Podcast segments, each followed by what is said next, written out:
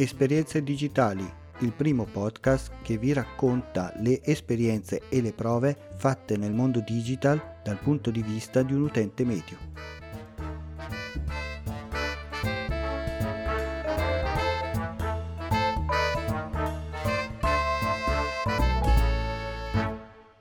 Salve a tutti, benvenuti da Capo Geek e bentrovati all'episodio numero 17 di Esperienze digitali. Se l'editing è andato bene, questa volta ho provato a inserire una specie di introduzione all'interno della sigla abbassando il volume, sempre tutto fatto tramite Audacity. Anche questa è una prova, un esperimento. Vediamo se funziona. Prima di iniziare la puntata voglio ricordarvi che potete andare sulla pagina di Facebook del Festival del Podcasting e votare Esperienze Digitali come il miglior podcast emergente. Iniziamo subito con una bella notizia, la mia felpa che ho creato con teaser è arrivata proprio questa mattina. Allora l'ho creata il 7 di ottobre, l'ho acquistata, oggi è 11 ottobre ed è già arrivata. Devo dire che comunque è una bella felpa, i materiali sono ottimi, i colori pure e anche la stampa non è male.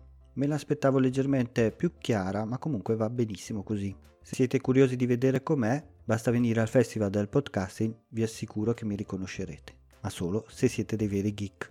Oggi vi voglio parlare di come guadagnare sui social network. So già cosa state pensando, ecco un altro che ci vuole fare il pippone su cosa bisogna fare e cosa non bisogna fare sui social. No, perché questa è un'altra delle mie esperienze o meglio delle esperienze di un utente medio che cerca di guadagnare qualche spicciolo trovando e rovistando nei meandri di internet.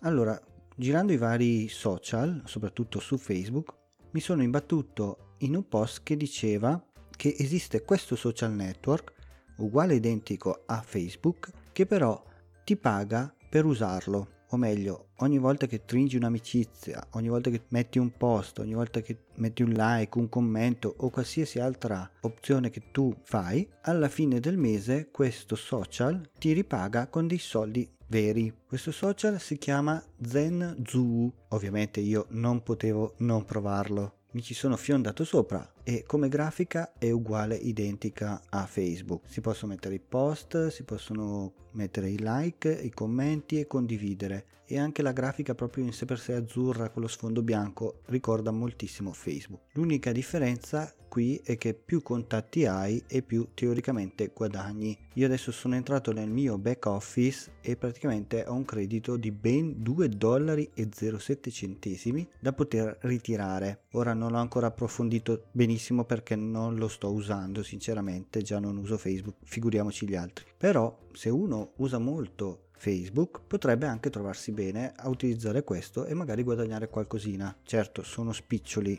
non è che si diventa ricchi, però qualcosa si guadagna. Se volete provarlo, vi lascio il link nelle note dell'episodio, anche solo per curiosità, andate a vederlo. Prima di concludere voglio ricordarvi che potete lasciare una recensione su iTunes qualche stellina oppure qualche like, commenti, suggerimenti e critiche costruttive possibilmente. Anche per oggi è tutto, un saluto da Capo Geek e ci risentiamo nella prossima puntata.